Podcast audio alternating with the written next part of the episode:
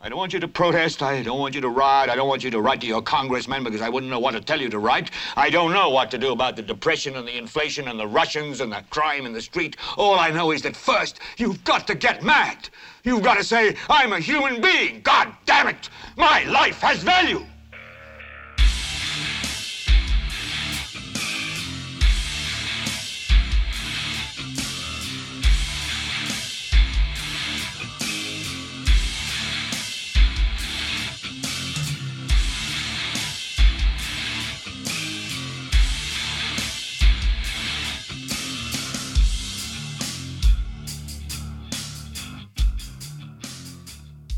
Yo soy Carlos Rodríguez Duzán, esto es Helvete para Leviathan Podcast. Espero que la hayan pasado bien esta semana. Bueno, han habido muchas malas noticias esta semana. Ah, bueno, más que todo en el, lado del entretenimiento y supongo que para muchas familias también en Costa Rica no es por continuar, digamos, este, es por agüevarlos, pero ya, ya pasamos los 400 muertos por COVID. Un par... Eh, por dicha hasta el momento, ningún familiar directo. Eh, pero sí familiares de gente conocida. Y para ellos, bueno, mi pésame primero que todo. Eh, no hemos tenido un buen año. pero creo yo que lo, bueno, antes de entrar con esta nota tan depresiva, eh, esta semana vamos a hablar sobre la huelga eh, sí, la huelga de como dos, tres días que hubo en la NBA.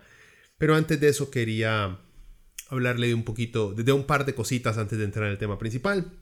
La primera es este, el reconocimiento a las pérdidas que estamos teniendo eh, por culpa de este COVID-19, que parece que no se acaba, gente. Parece que esta vaina sigue y sigue y sigue. Aunque yo siempre, bueno, desde junio yo veía la luz al final del túnel pero ya, ya lo habían anunciado, por lo menos por en, marzo o abril habían dicho que esta manera todo el 2020, que no, que no esperáramos a octubre, ni a noviembre, ni a diciembre. Que todo el 2020 lo podíamos prácticamente echar a la basura porque se había terminado. Eh, y en parte tienen razón. pero sí quería empezar dando, eh, reconociendo a la gente que nos escucha que ha perdido a alguien directamente porque, bueno, no importa la razón por la cual la hayan perdido, si fue por COVID o por cualquier otra razón, eso duele. Duele y deja, deja un hueco que supongo no se logra llenar con nada. Eh, bueno, honestamente, sin palabras con respecto a la gente que ha perdido a alguien, la verdad no, me lo puedo imaginar, pero no, no me permito llegar a niveles tan altos de empatía porque honestamente me pongo a llorar y creo que cualquier persona que logra un grado empático tan grande con alguien que ha perdido a alguien eh, se desmorona en lágrimas. pero bueno, como les digo, no quería empezar de una manera tan lúgubre.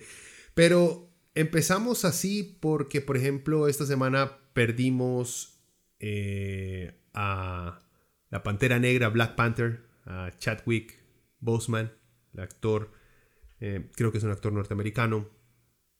No importa la nacionalidad, honestamente, porque se convirtió en un ícono de la raza negra alrededor del mundo. Yo sé que es un poco superficial comparar a, a Black Panther con un Martin Luther King, con un Nelson Mandela, con un Shaka Zulu, pero en la modernidad aparte de atletas, las personas de raza negra han tenido muy poco por qué fijarse en Hollywood y ver una representación digna de su lucha, de su raza eh, en las pantallas grandes. Y Black Panther les dio eso, una representación digna de la lucha negra y de la capacidad, no solamente porque un Black Panther era un superhéroe importante de color negro, sino por la representación del país en el cual de donde venía Black Panther, que era Wakanda, una civilización avanzada, superior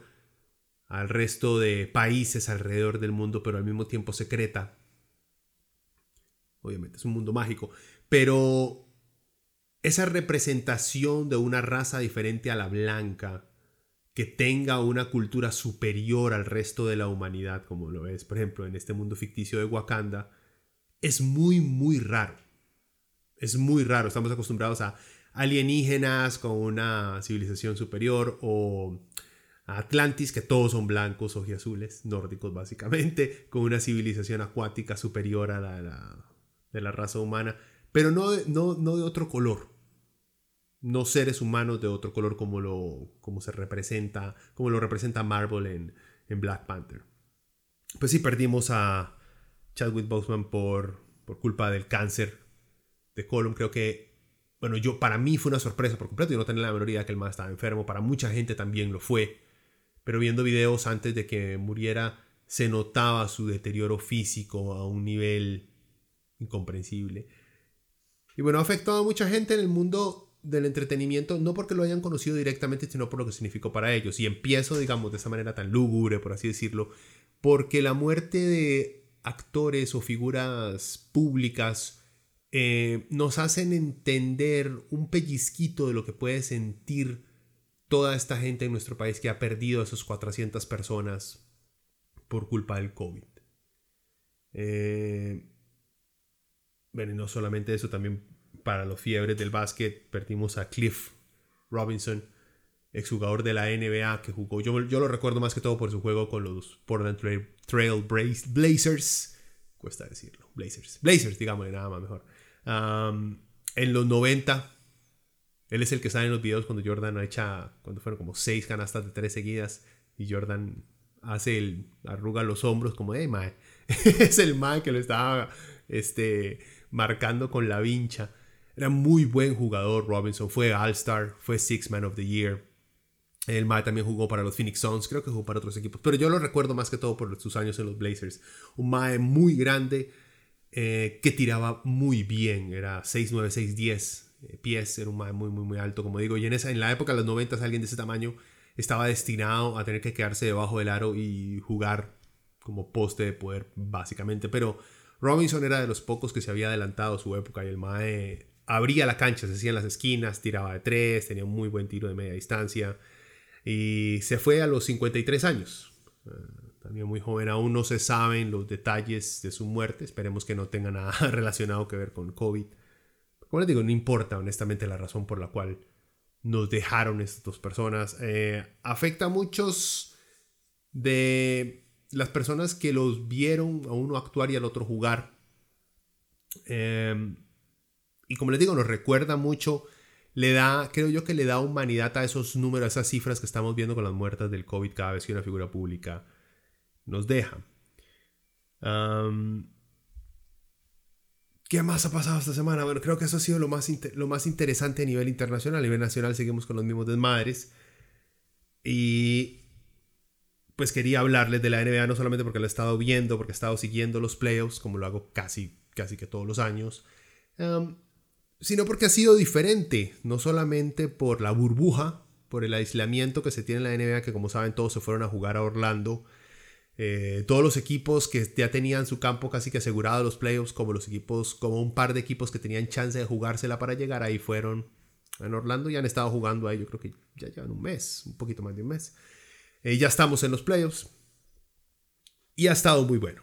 Entonces quería hablarles porque hace un par de días se fueron huelga prácticamente en mitad de estos playoffs, cosa que no había pasado antes. y es muy, es muy inusual. Han habido, digamos, temporadas que empiezan tarde porque la asociación de jugadores se pone de acuerdo para sentarse a hablar, para renegociar los contratos con televisoras, con auspiciadores que tenían y no empiezan la temporada, pero nunca la temporada se había cancelado eh, en medio, en medio juego, como lo, como lo ha ocurrido en esta ocasión.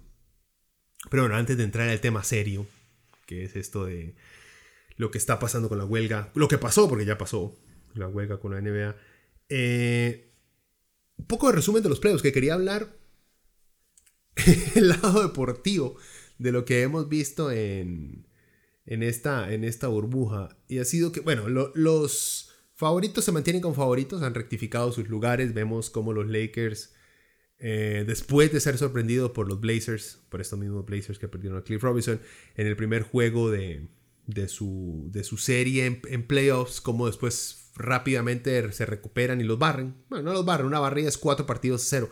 Los que no saben, los playoffs de la NBA son el mejor de, de siete, o sea, el que gana primero cuatro partidos pasa a la siguiente ronda. Los Blazers ganaron el primer partido contra los Lakers y todo el mundo empezó a hablar de que podrían causar una, lo que dicen, un upset. Podrían lograr llevarse el triunfo de un octavo un primero, cosa que pasa muy raro, un octavo lugar clasificado a los playoffs contra un primer lugar, como son los Lakers clasificados a los playoffs, llevarse esa primera, eh, llevarse esa serie. Eh, ha pasado, yo me acuerdo que Miss Knicks de los 90 eh, lo hicimos en el 98 cuando teníamos a Sprewell y a Larry Johnson en el equipo, Marcus Camby también ya. Ewing estaba en su... Ese fue su último año creo yo con los Knicks y estaba bastante lesionado en sus rodillas. Eh, ese fue el mismo año, ese año también hubo un, una suspensión de juego antes de que empezara, la temporada se acortó por una huelga de los jugadores antes, pero era una huelga porque estaban renegociando ganancias, o sea, no tenía nada que ver con aspectos sociales como se ocurrió esta vez. Bueno, en esa ocasión los Knicks eran un octavo lugar clasificado a playoffs, le ganaron a un primer lugar.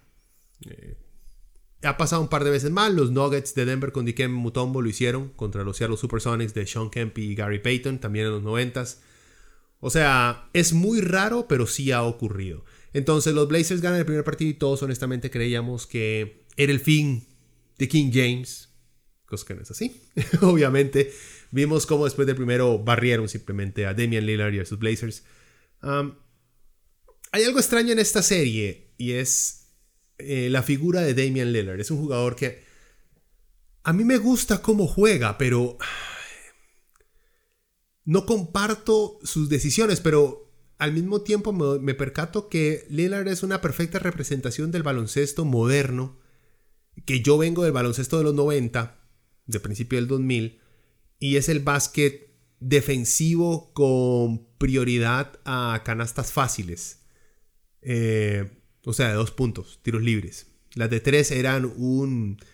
se añadían al esfuerzo común de un equipo. Para un equipo, para mí un equipo es, era más importante que un equipo corriera la cancha, pasara la bola y hiciera las canastas más fáciles necesarias. Eh, pero hoy en día, gracias a los analytics, creo que esto ya he hablado varias veces, eh, el correr en un rompimiento, parar en la línea 3, aunque no tenga nadie enfrente marcándolo, y tirar de 3 se ha vuelto algo muy común. Cosa que todavía pasa o pasaba cuando estaba mejengueando con unos compas que había equipos opositores que salían corriendo, paraban y tiraban de tres. O compañeros de uno.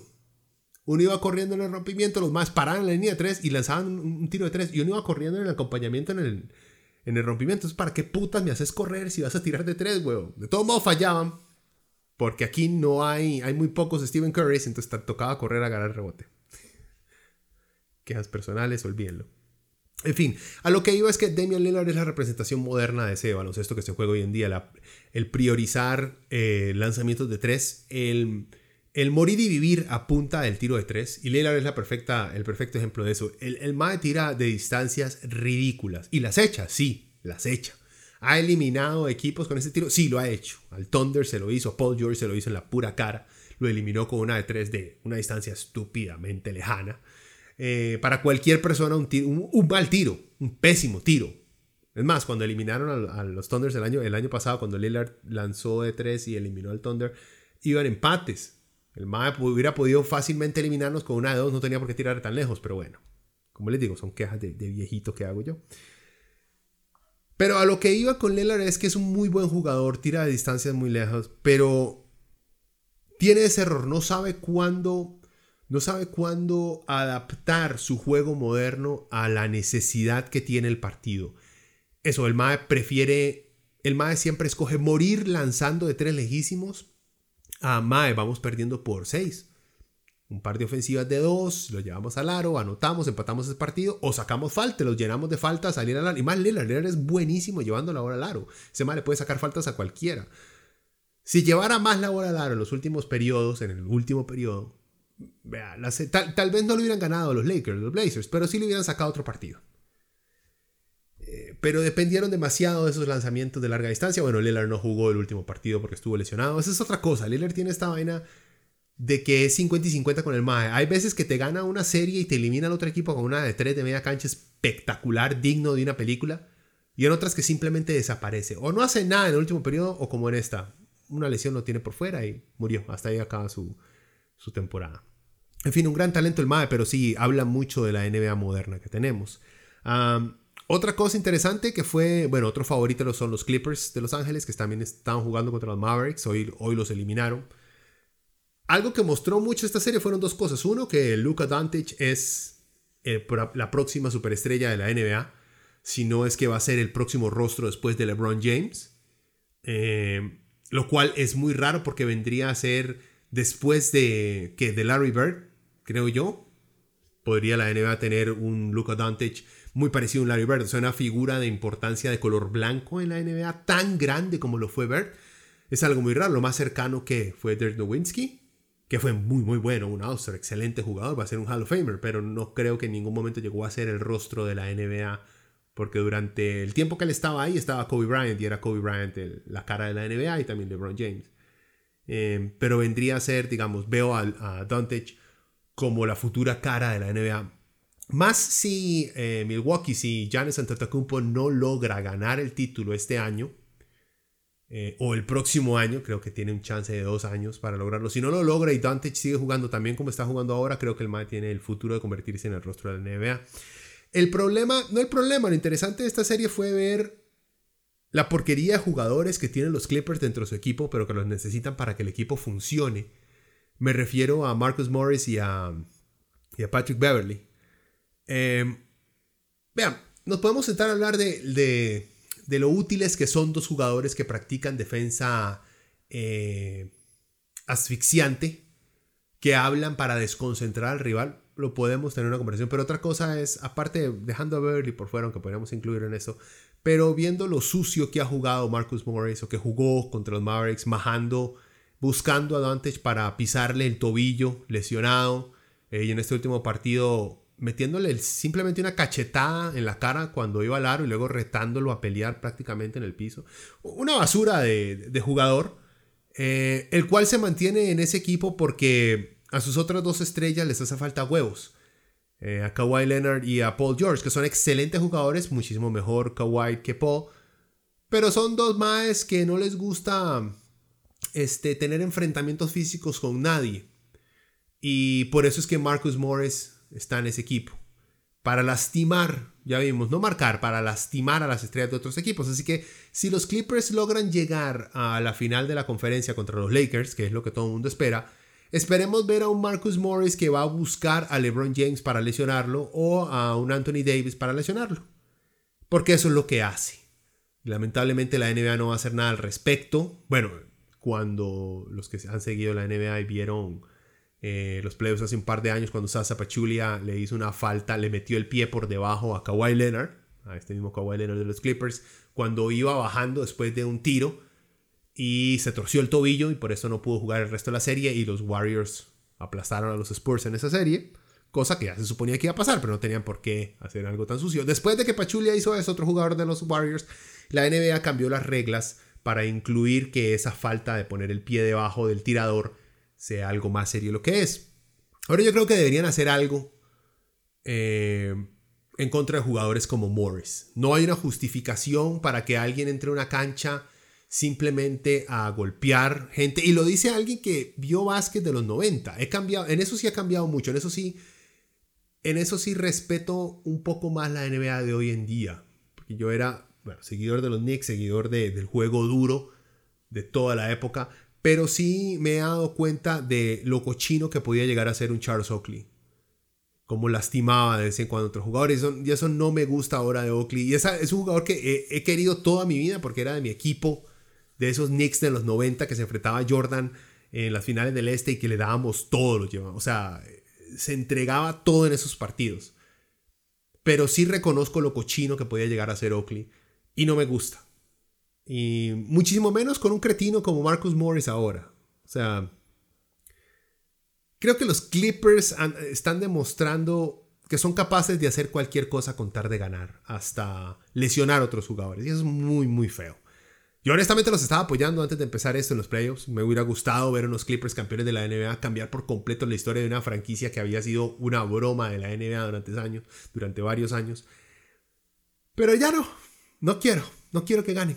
Eh, mejor que LeBron se lleve su, ¿cuál sería? Su, su cuarto título. Eh, o que Giannis gane el primero, en vez de ver a un Kawhi con segundo, eh, tercero, creo, título cuarto. No sé, él ganó varios con, con Duncan y Ginobili, pero en vez de a los Clippers ver ganar su primer título, por la basura de, jugadores que, han aceptado dentro de su rotación. Honestamente, a Doc Rivers, el entrenador de los Clippers, le debería dar vergüenza ponerse hijo de puta Morris en la próxima serie, pero ¿y qué se va a hacer? Bueno, ya les di el rant deportivo de la semana. Si les interesa, los Clippers ya pasaron a la siguiente ronda, así que pueden seguir las actuaciones de Morris golpeando otras estrellas en las próximas rondas. Y un Patrick Beverly que está lesionado, pero que va a volver que va a hacer lo mismo hablar paja, frustrar a la gente, porque no tienen el talento suficiente para detener otras personas. Entonces lo hacen por medio de la boca. Bueno, un poquito de agua para seguir, porque el, tema, como les digo, está todo relacionado desde la NBA. Y quería hablarles un poquito de la huelga esta que pasó en la NBA. Yo no sé si se dieron cuenta hace un par de días. Tenemos así un solo. Así, así. Sin lubricante, de una vez. Eh, hace un par de días Em, los Milwaukee Bucks tenían que eh, jugar su partido contra los Orlando, Magic de, los, de, esta misma primera ronda de los playoffs y, los más no salieron. Eh, no salieron y después todos nos dimos cuenta que es que los Maes estaban, no iban a jugar. Y entonces los Magic, bueno, se acabó el partido. Los primeros, digamos, las primeras horas de incertidumbre, los momentitos después de que los Bucks se rehusaran a salir de, a jugar, se, estuvo pensando, bueno, ¿y ahora, ¿y ahora qué? Seguro le van a dar el gane a los Magic, que iban 3-1 perdiendo su serie, este, porque Milwaukee saboteó el partido. Y ahí fue cuando, digamos, el resto del mundo que no estaba prestando atención al conflicto social y racial que existe en Estados Unidos en este momento, pero que sí sigue la NBA, tal vez se dio cuenta. Y fue que antecito, el día anterior a que los Bucks eh, no salieran a la cancha, o la razón por la cual los Bucks no salieron a la cancha contra el Magic, fue que otro policía gringo eh, no lo, todavía no, no, ha muerto, por suerte, está herido grave. Eh, la policía de Estados Unidos disparó, un policía en especial le disparó siete veces por la espalda a un hombre negro que no siguió sus instrucciones de detenerse y que se fue caminando, en, abrió la puerta de su carro, el policía lo siguió y le disparó en la espalda siete veces. como les digo, la gente que ya venía siguiendo el conflicto social que existía en Estados Unidos, no le sorprende que la policía actúe de esta manera. Eh, hay gente en este país y en Latinoamérica que dice, es que la policía gringa es así. Sí, no, eh, la policía gringa es así, pero la policía, la, policía gringa es así con los negros en especial. Con los latinos vez no llegan a dispararle tanto. Y contra los blancos es aún más raro todavía. Ahorita les hablo un ejemplo del por qué. Ya les había hecho un programa entero cuando eh, asesinaron a George Floyd con una rodilla en el cuello hace un par de meses. Que también la NBA en ese entonces estuvo pensando en no resumir los playoffs porque preferían que se hiciera una conversación nacional con respecto al racismo que existe dentro de las organizaciones federales y locales, eh, más que todo en la policía en Estados Unidos. Obviamente decidieron volver a jugar. Bueno, en fin, después del evento de este, del tiroteo en contra de este hombre negro, de Jacob Blake, eh, los Bucks se putearon. Muchos de los jugadores estaban muy bravos. Porque en parte ellos se acuerdan de cómo antes de ir a esta burbuja, en, porque es en Disney, eh, a jugar esos partidos que seguían, habían hablado mucho de si volver o no, porque estaba en medio, como les dije, del escándalo del asesinato de, de George Floyd. Entonces habían cuestionado mucho más, volvemos a jugar, volvemos a seguir siendo entretenimiento para las masas mientras nos están matando en las calles. Tuvieron una discusión al respecto llegaron a la conclusión de que era mejor continuar jugando porque si iban a seguir teniendo una plataforma para poder expresar sus opiniones y para poder promover cambio. Esa fue la idea que dieron al inicio. Y ahora la policía actúa de la misma manera como si no hubiera pasado nunca nada eh, unos meses atrás, como si no hubieran asesinado a George Floyd en frente de cámaras, lo hacen nuevamente, eh, le disparan a un hombre negro en, la espalda en frente de, de cámaras de testigos. Entonces por eso los Bucks no salieron. Luego, el resto de equipos que tenían que jugar ese día decidieron lo mismo, no jugar, boicotearon todo el día, eh, el día entero de playoffs que existía y tuvieron una discusión varios de los jugadores. Los jugadores en la NBA tienen un sindicato de jugadores, entonces se reunieron a hablar esa misma noche y por lo que cuentan varias este, fuentes, fue una discusión bastante a flor de piel, por así decirlo. Acaba de ocurrir lo que acaba de ocurrir en contra de, de Jacob Blake, entonces los jugadores estaban sumamente, estaban puteados Estaban puteados, no sabían exactamente qué hacer, pero sabían que no querían jugar. Porque al parecer el mensaje de dejen de matarnos no estaba siendo escuchado. poquito después ahí, al día siguiente se volvieron a reunir. Al principio LeBron James, que es la, que es la cara, la cara y el poder detrás de los jugadores en la NBA hoy en día. Este, primero habían dicho que estaban dispuestos a no seguir jugando a boicotear por completo estos playoffs, a irse a huelga por lo que queda de estos playoffs, que no haya campeón este año, cosa que no pasa creo que uh, desde hace unos 40 años, algo así. Em, y los Clippers, de estos que les acabo de hablar tan mal, eh, también habían dicho supuestamente lo mismo, que estaban dispuestos a, a mantenerse en huelga, no volver a jugar. Al día siguiente como que se volvieron a sentar, arreglaron las cosas, hablaron de los, los impactos económicos que iba a tener en absolutamente todos los jugadores y al parecer eh, no fue la, no creo que haya sido el único factor, pero obviamente cuando el sindicato de jugadores lleva a su gente de finanzas a que les explique cuáles son las repercusiones económicas que van a tener, que son de millones de millones de millones, obviamente parte de la decisión del por qué van a resumir juego es por razones económicas. Claramente no van a decir eso pero cualquier persona con dos dedos de frente se da cuenta que es por eso. No estoy diciendo que nada más sea por eso. Yo he pasado por varios, digamos, por varios, eh, por varias etapas de cómo me siento al respecto de este, de esta, de esta intentona de huelga que tienen los jugadores de la NBA. Em, bueno, para empezar, en el estado en que estamos hoy, como ya se dieron cuenta, todo volvieron a la normalidad, volvieron a jugar. Los que han estado viendo la NBA han podido ver cómo las canchas donde, eh, donde están jugando todos dicen Black Lives Matter, siguiendo el movimiento este por la eh, defensa de la vida de los negros en contra de la policía. es una lástima que se tenga honestamente que hablar, que recordarle a la gente que las vidas de los negros importan. O sea, solamente el principio básico que se le tenga que recordar que la vida de cierta raza de personas importa es porque estamos muy mal y los gringos están muy jodidos en ese aspecto. En fin, bueno, al principio me sorprendió honestamente que los más hayan boicoteado un día, pero inmediatamente dije, esto no va a durar mucho. Estos más no creo que vayan a, a irse a una huelga extendida son más que están acostumbrados a, un cierto estilo de vida, lamentablemente. Y no creo que tengan la, no solamente la fortaleza como, como sindicato de jugadores, sino que no tienen el historial de, de arriesgarlo todo a favor de un cambio. Entonces sí esperaba que volvieran, que resumieran juego en algún momento, resumieran los playoffs. Lo que sí me sorprendió y me ha parecido muy inteligente desde el aspecto de comunicación hasta el aspecto social, la respuesta de la NBA como empresa privada que es, fue de decir, estamos con los jugadores. Si no quieren jugar, pues posponemos los juegos. O sea, simplemente no es que los Bucks perdieron, nosotros no, no, no, no. Se cancelan y se cancelan y no hay bronca, no se preocupen, los ponemos más adelante, que es lo que ustedes quieren. Siempre, por lo menos de frente a lo que sabemos ahora, eh, los, eh, la, la, directiva de la NBA siempre ha estado del lado de los jugadores con respecto a qué es lo que quieren hacer. Como les digo, es, es de negocio es una estrategia muy inteligente porque la NBA es una de estas ligas en el cual los que mandan son los jugadores porque son el producto, porque son el talento. No es tanto que Los Ángeles Lakers como equipo vende mucho.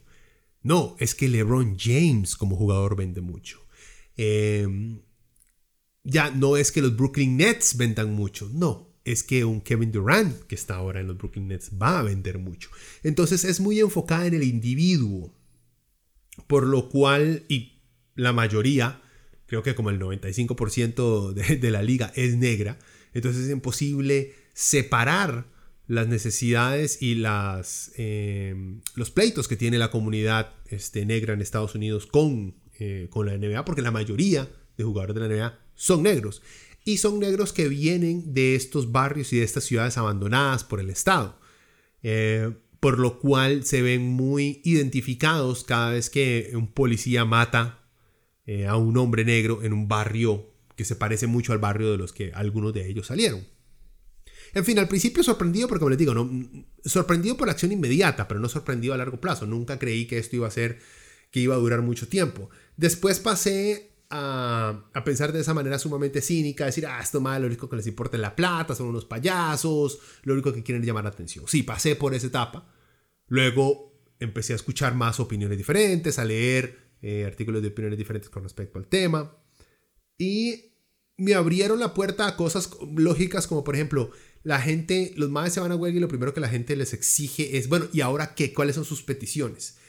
Y un comentarista dijo, si el resto de la sociedad norteamericana tiene 400 años, eh, desde que llevaron los esclavos a Estados Unidos hasta ahora, que no logran tener una seria resolución de cómo manejar de manera pacífica las relaciones interraciales dentro de Estados Unidos, ¿cómo esperan que jugadores de la NBA tengan un plan ya demarcado al irse a una huelga este, que simplemente les nació en el momento, una huelga visceral, no fue una huelga planeada con meses de, de, anterioridad? Eh, es injusto, y sí, tiene razón, es injusto. Eh, la el sindicato de jugadores de la NBA está preocupado por la plata que se les da a sus jugadores, como todo sindicato de todo el mundo está preocupado por los beneficios y la remuneración de sus, de sus miembros. Al igual, los sindicatos de la NBA lo que está preocupado es por cuánta plata les van a pagar a los jugadores por salir en televisión o por usar cierto tipo de tenis. Y exigirles entonces ahora que los maes tengan un plan específico de qué es lo que se tiene que hacer para acabar con el racismo en Estados Unidos, maes, seamos serios. O sea, grandes políticos en Estados Unidos no ni siquiera se acercan a, presentar un plan real de qué es lo que se tiene que hacer. Y y me sorprendió al escuchar que los jugadores mismos, ese mismo día cuando se fueron a huelga, eh, empezaron a consultar expertos con respecto al tema de, de, desigualdad, el tema de desigualdad no solamente económica, sino también racial en Estados Unidos, y qué tienen que pedir ellos o en qué deberían enfocar sus esfuerzos y sus riquezas de algunos, como LeBron James, por ejemplo, para mejorar el tema. Y ahí es donde cambió mi, opinión de verlos simplemente como hombres ricos con intereses personales que les vale mierda todo. Muchos de ellos sí son así, porque es, un grupo de seres humanos. Siempre va a haber algún hijo de puta en todo grupo de ser humano. Pero tiene razón, estos son más que desde que salieron de la pobreza despuesito de la universidad o despuesito del cole, porque ya en la universidad, por debajito de la mesa, ya los mantenían bien las grandes universidades que se los llevan becados. Desde ahí hasta ahora no han visto, no han vuelto a sufrir las consecuencias de ser negros pobres. Entonces los ha alejado mucho de esa realidad que muchos eh, en sus antiguos barrios aún sufren, pero que cuando matan o disparan siete veces a uno, eh, a alguien que se parece a ellos, les recuerda esos inicios y actúan de una manera visceral y se van a, huelga. Y aprecio eso, respeto eso, está bien. O sea, mi, mi, punto en general es, me parece bien lo que hicieron. Me da lástima que haya durado tan poco tiempo. Pero por detrás, y esto es lo que se ha dicho muchos, eh, no, vean, lo que están diciendo mucho, por ejemplo, en ESPN, en CNN, es esta mierda de decir, no que tienen que seguir jugando para mantenerse en esta plataforma y poder utilizar esta plataforma para poder expresar qué es lo que quieren. Vean, ESPN necesita que hayan deportes, porque ESPN, si no hay deportes, ¿qué mierdas van a vender? Nada. Necesitan que los jugadores jueguen. Si hay alguien más afectado después de la gente que hace anuncios a que los más de la NBA no jueguen, son todos los canales deportivos y toda la prensa deportiva que depende de los deportes para poder hacer su plata. Entonces, creerle esta estúpida retórica que ESPN le pone a la gente una y otra vez con todos sus idiotas analistas como Steven A, que no vale nada, este, es repetir, es que esta es una plataforma, esta es una plataforma, es que la plataforma para expresarse. Lo único que los más quieren es simplemente que sí quéjense, hagan todo lo que quieran, pero sigan jugando, porque si ustedes no juegan yo no tengo nada que reportar. Veámoslo, veamos por ese lado el por qué los medios continúan este, presentando que si los más no juegan, entonces nadie les va a dar pelota. En primer lugar, LeBron James es un multimillonario que yo creo que ya pronto va a llegar a ser un billonario que no necesita jugar básquet ya para ser una figura internacional a la cual no solamente por lo que ha hecho, sino por la plata que tiene, ya es alguien que demanda atención. Muchas otras estrellas ya son millonarios, que también pueden dedicarse por lo menos durante un tiempo al activismo fuerte en las calles en contra, no necesitan a la NBA como plataforma. Es más, si toda la liga, si toda la NBA lo que está demostrando al este, seguir los pasos de sus jugadores, hacer lo que quieren sus jugadores, es demostrar que lo importante son los jugadores. Por lo tanto, la NBA no es una plataforma para estos jugadores que ya se han establecido. Más bien ellos, Kevin Durant, Kyrie Irving, eh, LeBron James, un Kawhi Leonard, todos estos más ya ellos son plataformas para que un ESPN pueda hacer reportajes, para que CNN tenga algo de qué hablar, para que Sports Illustrated pueda sacar algún cover de los más, o sea, ya son figuras que han superado, digamos, la necesidad de depender de la liga para poder ser escuchados. Así que es, pura mierda el decir, es que necesitan esta plataforma, el jugar básquet para que la gente escuche, porque el mismo Barkley, que yo quiero mucho, Charles Barkley, ha dicho que esta es su plataforma para dar su mensaje. Me parece ridículo, porque también se, ve un poco tonto estar jugando un juego como es el básquet. Y en cada conferencia de prensa, cuando los periodistas están preguntando como, Mae, ¿y, qué se siente haber anotado cinco canastas de tres seguidas? ¿El equipo va a salir adelante? Que el Mae conteste, sí, me fue muy bien, pero estoy muy preocupado porque todavía no hemos visto reformas eh, de prisiones eh, con, respecto a los hombres negros en Estados Unidos. Que está bien que se haga, pero más, es muy raro. O sea, es muy, muy raro. En medio del partido, y también le estamos exigiendo estos gran, a estos atletas profesionales, también les estamos exigiendo que se concentren en dar un buen, espectáculo, jugar un buen partido y al mismo tiempo estén pendientes y estén estudiando y estén siendo activistas con respecto a causas sociales dentro de su país. Gente, los activistas sociales, si ustedes conocen algunos, es gente que dedican su vida entera a un tema en específico, a estudiarlo, a promocionarlo, a salir a la calle, a dar charlas, a, irse a debates. Es un brete en serio. No podemos demandarle a jugadores profesionales que su brete es hacer ejercicio, entrenar, cuidar su cuerpo, y, tras de eso queremos que entonces estudien y planteen soluciones para los problemas sociales que existen en Estados Unidos. O sea, es mucho pedirles. ¿Ok? Entonces, como les digo, he ido pasando por diferentes niveles de aceptación y negación. Ya volvieron a jugar. ¿Tuvo impacto? Ah, en su momento, no creo. No creo a largo plazo porque digamos, los auspiciadores, todos los comerciales están de vuelta porque hay NBA. Entonces, cuando se pasa un partido, si ustedes han visto algún partido en TNT, digamos, en señal gringa, en cada partido son 10.000 comerciales de comida rápida, gente que está pagando para auspiciarse eh, durante pase el partido, porque se está viendo la mejenga y ve las propagandas de Pizza Hut y dice, man, qué rico Pizza usted llama, o Burger King, o Pizza Pizza, o lo que sea. En fin, ya están de vueltas. Entonces, todas esas millones, cientos de millones de dólares de las cadenas televisivas siguen corriendo tranquilamente.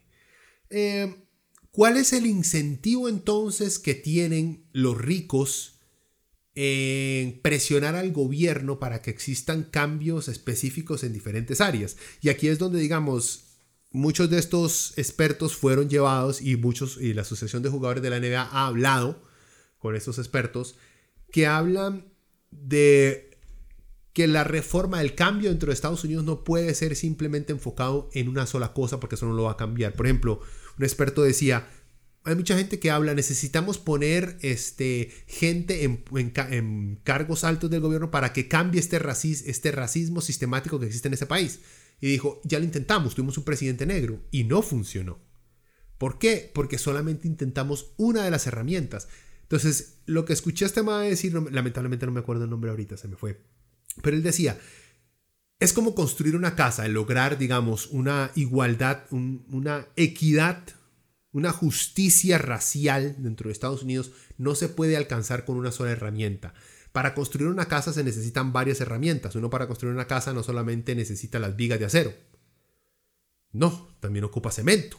Y también ocupa a veces madera. Y también ocupa, este, no sé, zinc y vidrio. Y ocupa un montón de cosas. Uno solamente con varillas no va a armar una casa. Va a armar un esqueleto, pero eso no es una casa.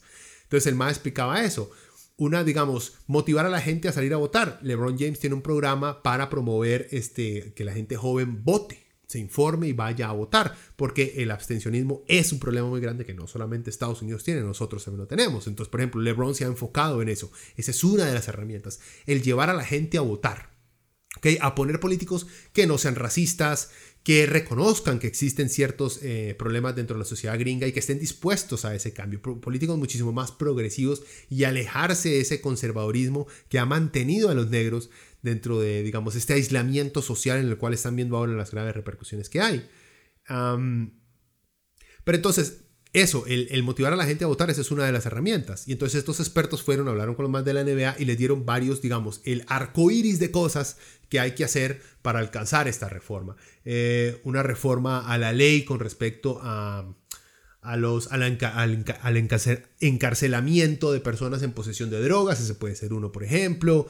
Tiene leyes eh, contra la discriminación en universidades, en escuelas, en colegios leyes que verifiquen que no se pueda cometer, digamos, discriminación o segregación con respecto a, eh, a localidades, que las casas en barrios negros, por ejemplo, no valgan menos que eh, casas del, mismo, mismo, eh, de la misma hechura, en la misma condición, valgan menos que casas en, en, barrios blancos, por ejemplo. O sea, hay un montón. El problema en Estados Unidos es que es un racismo sistemático institucionalizado que muchos ni siquiera se han percatado existe porque ven ese racismo como la norma. Entonces hay muchos ángulos que se tienen que, tocar. Eh, muy bien que hayan hablado con estos expertos, sin embargo, le ha faltado, si están en serio los jugadores de la NBA con respecto a afrontar este problema, les ha faltado buscar una mayor representación, política para su movimiento, ya sea con jugadores que se lancen, exjugadores, que se lancen como candidatos a puestos públicos o buscar alianzas dentro de políticos existentes fuertes para que promuevan ciertas leyes, cosa que puede estar pasando, yo no me he dado cuenta porque hay muchas cosas que se hablan por detrás también, porque es política, ¿verdad? Pero sí me dio lástima que no fuera por más tiempo. O sea, por dicha hay, playoffs y puedo seguir viendo básquet todas las noches, por dicha, tengo, tengo mi entretenimiento, pero al mismo tiempo, yo no sé, desde que empezó eso y empecé a ver a los jugadores a todos arrodillarse entre los partidos, cantar el himno nacional, ver el Black Lives Matter en la cancha, cada uno con señales en sus chemas, eh, en vez de sus apellidos tienen un mensaje de paz, unión, di el nombre de la, de, la víctima, cosas, eh, mensajes de lucha social. Siento que pasó de una verdadera lucha social a un simple marketing eh, estratégico de la NBA para aparentar eh, estar en todas, pero simplemente buscando la mejor manera de poder continuar vendiendo un producto más allá de simple baloncesto, sino decir, vean, no solo, la NBA no solo básquet, la NBA también es cambio social. Como les digo, hay mucho, las compañías, las grandes corporaciones han entendido que el futuro de la venta de sus productos tienen que ir de la mano con la venta de sentimientos, con la venta de ideas con respecto a sus productos. O sea, la NBA sabe que no puede vender solamente baloncesto, tiene que vender la idea del cambio de la igualdad, del mejoramiento social en Estados Unidos. Ese al parecer ha sido su branding. Y como todo está basado también en focus groups, se han dado cuenta que muchos focus groups apoyan este tipo de noción. O sea, hay un gran aspecto mercantil detrás de por qué la NBA ha alcahueteado tanto a estos jugadores. Ahora, es muy fácil para alguien que no está eh, poniendo su cuello, digamos así, en línea porque al no jugar no me pagan. Al no me pagan pierdo contratos. Yo no sé hacer otra cosa más que jugar básquet, así que me estoy jugando mi vida entera con una simple huelga. Yo no estoy en esa posición, no he estado nunca en una huelga, así que sería hipócrita el no mencionar que, digamos, me cuesta mucho comprender bueno, he estado desempleado 3, 4 meses con una familia, así que sé lo desesperante que llega a ser el tener que pedirle plata a familia y amigos solamente para poder subsistir durante una semana más mientras busco empleo. He estado ahí, supongo que al irse a una huelga uno pasa por las mismas desesperaciones. Ahí es cuando jugadores con mucho más plata pueden estirar una mano y la asociación misma de jugadores podría crear un bono para durante el tiempo que dura la huelga mantener a los jugadores más pequeñitos que tienen contratos pequeños y que solamente es la única entrada que tienen. O sea, se puede pensar en algo así muchísimo más grande, pero sería entonces ya hablar de un sindicato muchísimo más activo y militante que creo no le conviene ni a la NBA ni a Estados Unidos en sí.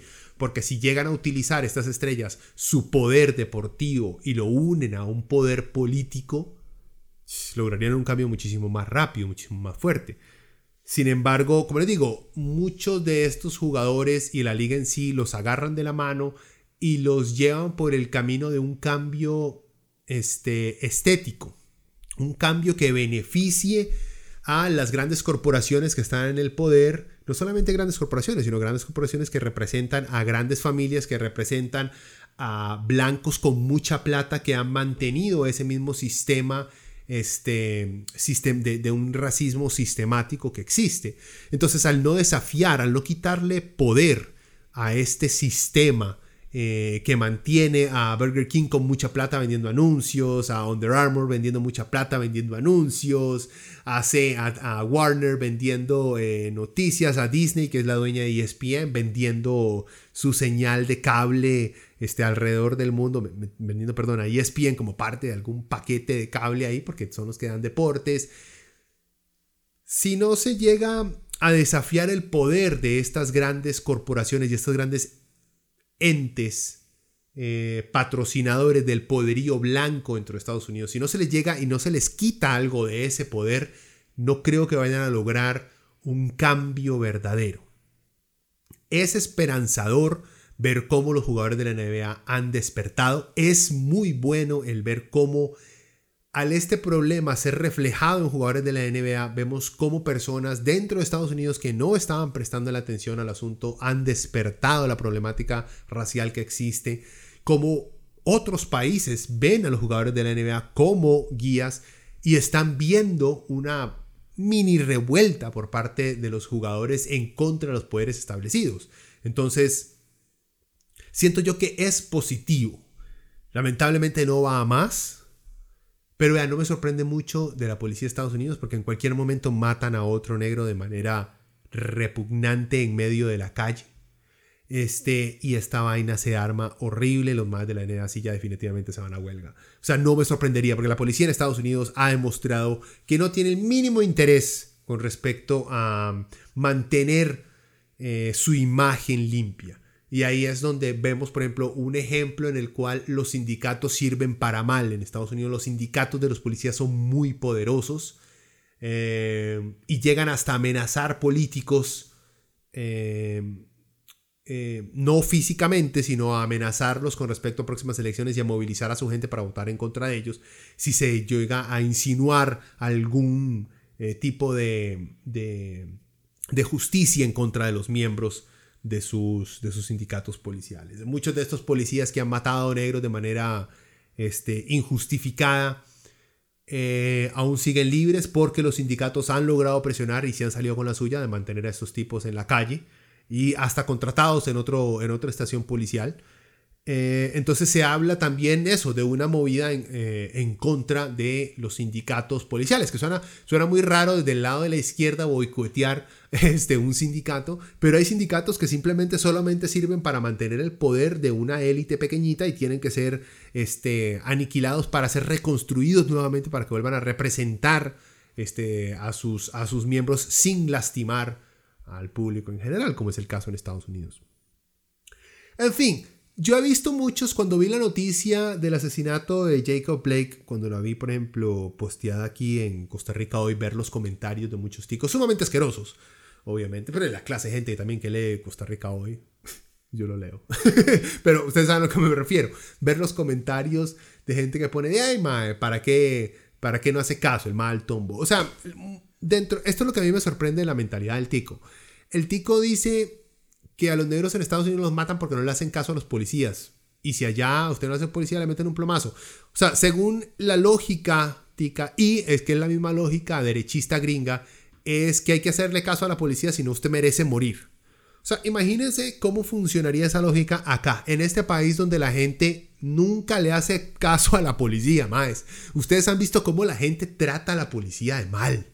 Los empujan, les pegan, los patean, les sacan machetes. Mae, y aquí encontrar un asesinato de un policía a una persona de manera injustificada, de manera injustificada, más ¿Cuándo? ¿Cuándo fue la última vez que ustedes vieron un video o se reportó algún caso de un tombo aquí matando a una persona desarmada? Porque sí, eso aquí no pasa.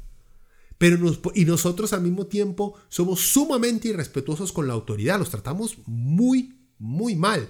Pero aún así, ese mismo tico es el que se pone a comentar con respecto a que, ay, ¿para qué no hace caso? Más, nosotros no hacemos caso en nada. ¿Eso qué quiere decir? Que también si alguien nos mete un plomazo, no lo merecemos.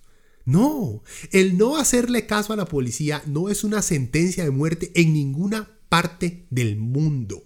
La única razón por la cual usted me podría o se le justifica a un policía dispararle a alguien es si yo no le hago caso y saco el arma que tengo o voy a agarrar un arma para usarla en contra de él de alguien más. Es la única razón por la cual un policía tiene, tiene digamos, eh, excusa para utilizar fuerza letal. De resto, el Tom me dice, ma, estése quieto. Y yo me voy caminando y el ma me sigue gritando, ma, estése quieto. Y yo sigo caminando. El ma no tiene ningún derecho a matarme. No lo tiene. Yo sé que a usted le gusta pensar, porque usted es muy rudo. y me refiero si usted comenta en CR hoy o en la extra. Usted es muy rudo. Eh, está bien, hay que matarlo porque no hizo caso. Gente, porque no hizo caso. O sea, si usted utiliza esa mentalidad en su casa también, ma, no quiero ni imaginarle el tipo de abusador que tiene que ser usted. Porque si no le hacen caso, entonces la otra persona es capaz de merecer hasta la muerte. O sea, seamos serios. Bueno, ya vi que nos quedó larguito, igual que la semana pasada. Em, pero presten atención, no solamente vean los playoffs, sino vean a ver cómo reaccionan los jugadores. Y, ah, bueno, también esto logró sacar, llegó a tal punto el, el desmadre social en Estados Unidos que hasta Michael Jordan tuvo que hablar eh, salir y tomar un bando, hacerse del lado de los jugadores para interceder por ellos eh, a favor de ellos eh, en contra de los dueños de equipos. Jordan es dueño mayoritario de los Charlotte Hornets. por cierto, Jordan es uno de los peores dueños de la NBA porque su equipo es malísimo y el MAE no sabe qué hacer con ese equipo. O sea, era el mejor de la historia como jugador, pero como dueño y como ejecutivo es lo peor. Bueno, hasta Jordan tuvo que salir ya a decir, más ya, ya, ya es el colmo. O sea, yo durante toda mi carrera me quedé callado, nunca defendí ninguna causa social ni política porque para mí era más importante ganar campeonatos y hacer plata, pero ya llegó un punto donde ya es el colmo más, es el colmo. Eh, pero bueno, sigamos, esperemos, esperemos que esto que este inicio de huelga honestamente ponga presión en los dueños, por lo menos de equipos que digan, vea más, no podemos dejar morir la gallina de los huevos de oro. Hay que cuidar a la gallina, entonces hagámosle caso. Lo único que los más quieren es que hagamos un par de cambios sustanciales dentro de un, par de áreas, promovamos eso, donemos plata a tales causas, ayudemos a poner políticos en tal lugar y así vamos a nosotros a mantener a nuestros jugadores sin que nos los maten porque ha pasado, no han matado todavía, pero ha pasado que varios jugadores han tenido encontronazos con policías y que Octavo Cephalosha, que era un jugador de Oklahoma, eh, Oklahoma City eh, Thunder, al MAE tuvo un enfrentamiento con la policía y creo que le quebraron una pierna. Eh, ahorita este MAE que está en los Milwaukee Bucks, Sterling Brown, tuvo un encontronazo con la policía de Milwaukee por simplemente parquearse mal. Y también lo tiraron al piso, lo pichasearon todo, no le quebraron nada por dicha, pero creo que medio lo lesionaron. O sea, ha tenido, a pesar de ser eh, jugadores de baloncesto, ninguno de estos tomadas eran superestrellas, pero eran jugadores de la NBA. Eh, que a pesar de ser, de haber triunfado en su carrera, un hombre negro en Estados Unidos siempre tiene que cuidarse de que la brutalidad policial está a la, vuelta, de la esquina, porque el, el tombro por un promedio gringo no puede creer que un negro sea algo más que un delincuente. Es triste. Bueno, bueno, sigamos viendo los playoffs. no recordemos el pleito social que tienen detrás. Y bueno, eh, cualquier cosa me ponen ahí en los comentarios a qué equipo le van. O cuál creen por lo menos que va a ganar este año las finales. Yo honestamente lo veo entre los Clippers o los Lakers. Me encanta Milwaukee, me encanta Giannis. Me encantaría que el MAE ganara el título, pero no sé, siento que su equipo está muy pollito, que los Maes se arrugan mucho en partidos importantes. Yaren no, el resto de sus compas no, no siento que ese equipo esté construido para llevarse eh, un campeonato. Los Lakers sí, los Clippers también. Los Clippers, como les digo, han demostrado que están dispuestos a romper la pierna a alguien con tal de ganar un partido. Así que es que es Kawhi Leonard, Kawhi Leonard. Y si Kawhi Leonard logra echarse al hombro a Playoff P y a poner a jugar a, Paul George, aunque sea que dos partidos de la final los juegue bien, los otros sea basura, no importa, pero que dos los juegue bien para ganarlos, eso les puede eh, dar el título. Pero sí creo que o los Clippers o los Lakers se lo ganan. ¿Quién quisiera que lo ganara? Milwaukee. Pero bueno. Ya veremos. Nos ha agarrado largo. Los dejo hasta aquí, gente. Eh, espero que tengan una mejor semana que esta que pasó. Y que nada más. A esperar que lancen el juego este de Avengers. Eh, que ya desde el inicio ha causado, digamos, controversia porque hay un montón de, de characters, de personajes que están, que hay que pagar para tener sus actualización de trajes y habilidades, pendejadas que hacen. Eh, pero bueno, eso los eh, digamos, eso es lo que espero yo para la próxima semana. Esas pendejadas. Ya no espero cosas grandes del mundo. espero cosas pequeñas y ridículas de entretenimiento nada más. En fin, bueno, los dejo. Que descansen. Pura vida.